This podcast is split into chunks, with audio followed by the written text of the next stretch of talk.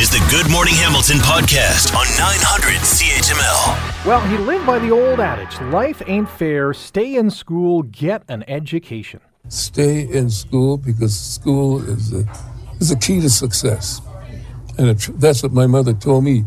You're a little black boy, go to school. And I did. I'm still in school. I learn every day. That is the iconic Hamiltonian himself, the late Lincoln Alexander. He's going to be immortalized at Queen's Park for his remarkable contributions.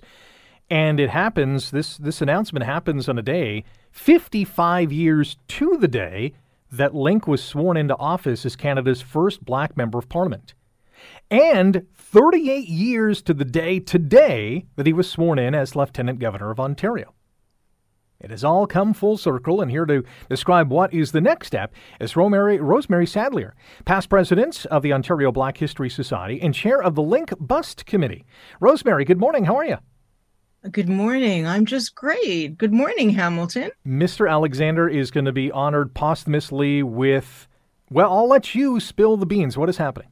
Well, for a number of years, we've been working on a project, an art project to go in Queen's Park or around Queen's Park. After a series of events over the past at least 10 years, it was finally approved, and we are delighted to announce that we are moving ahead with the creation and installation of a bust of the Honorable Lincoln Macaulay Alexander in Queen's Park which will be unveiled in January. And this is also another first. He's going to be the first black individual to have a statue at Queen's Park. Absolutely. Um, there are a couple. He will be the first uh, person, first African Canadian, and he will also be the first lieutenant governor. So I think that this is setting a precedent in a way which we're really delighted about. So, why was this important to do? I think we often think we know, think we understand, and perhaps even think that everything is okay. But Black representation is so key for our young people. You started with a clip about Linc who we that's what we affectionately call him mm-hmm. um, talking about the importance of education and part of that education is being able to see yourself reflected so that you can be inspired and encouraged, perhaps to follow in the footsteps of what has inspired you. Young people go into Queen's Park all the time, and they're on parts of tours to learn about our provincial government. And what better way to encourage them to make it real than to see themselves reflected in a, a statue, in a bust of, of an African Canadian man right there. Well, there's no better individual to, uh, as a young person, come across and see this statue when it does get presented at Queen's Park and, and learn about everything that he accomplished. And he did so at a time where it was very difficult to do. It was very difficult to do then, and frankly, it's very difficult to do now. Um, we we have to be mindful that when one person is able to uh, represent us, there's still so many people who are seeking those opportunities.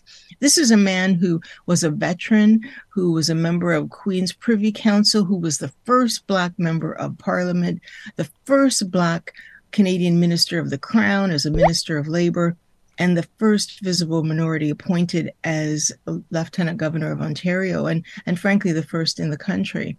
He's exceptional, and and I was very fortunate to have known him and know his family. Um, he has made a difference. Absolutely. Rosemary Sadlier is the past president of the Ontario Black History Society, chair of the Linc Bust Committee, and telling us about the uh, the, the, new creation, the new bust of Lincoln Alexander that is going to be immortalized at Queen's Park, and uh, he'll be uh, honored forevermore. We we know him, we love him, and uh, he has been uh, a, trailblazer for many, and has always pointed to education as a key cog, as we played in the audio clip, going forward. What do you think people are going to learn when they see his bust going forward? Well, just seeing his bust uh, re- reinforces the reality that there was a, a Black person in that role. But we're also hopeful with the additional donations that we anticipate to come in, in being able to create an opportunity for people to learn about him in other ways.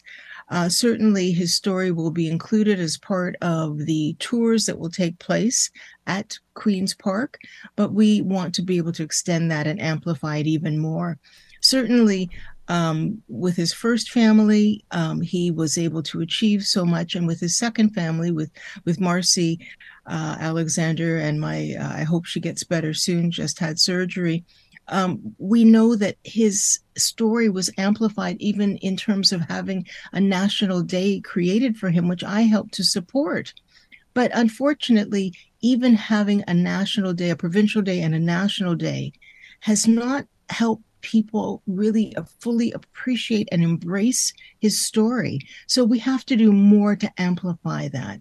He was a good guy and someone that people liked, and so they should know more about him. Absolutely. And the official public unveiling of the Lincoln Alexander bust is going to be done on Lincoln Alexander Day, January 21st, 2024. We're so very much looking forward to seeing that. And I'm glad we could uh, talk about this today and bring uh, everyone's attention to this uh, important topic thank you for having me and, and many thanks to my my committee to Quentin VerCetty the artist and to erica alexander who has represented the family so ably.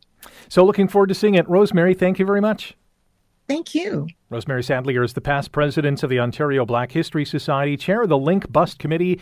You can also contribute to this project. You can visit l2l.ca. That's L, the number 2l.ca, and contribute to this project. It is amazing and an amazing tribute to an incredible individual. Thanks for listening to the Good Morning Hamilton podcast. You can listen to the show live weekday mornings from 5:30 to 9 on 900 CHML and online at 900CHML.com gmail.com.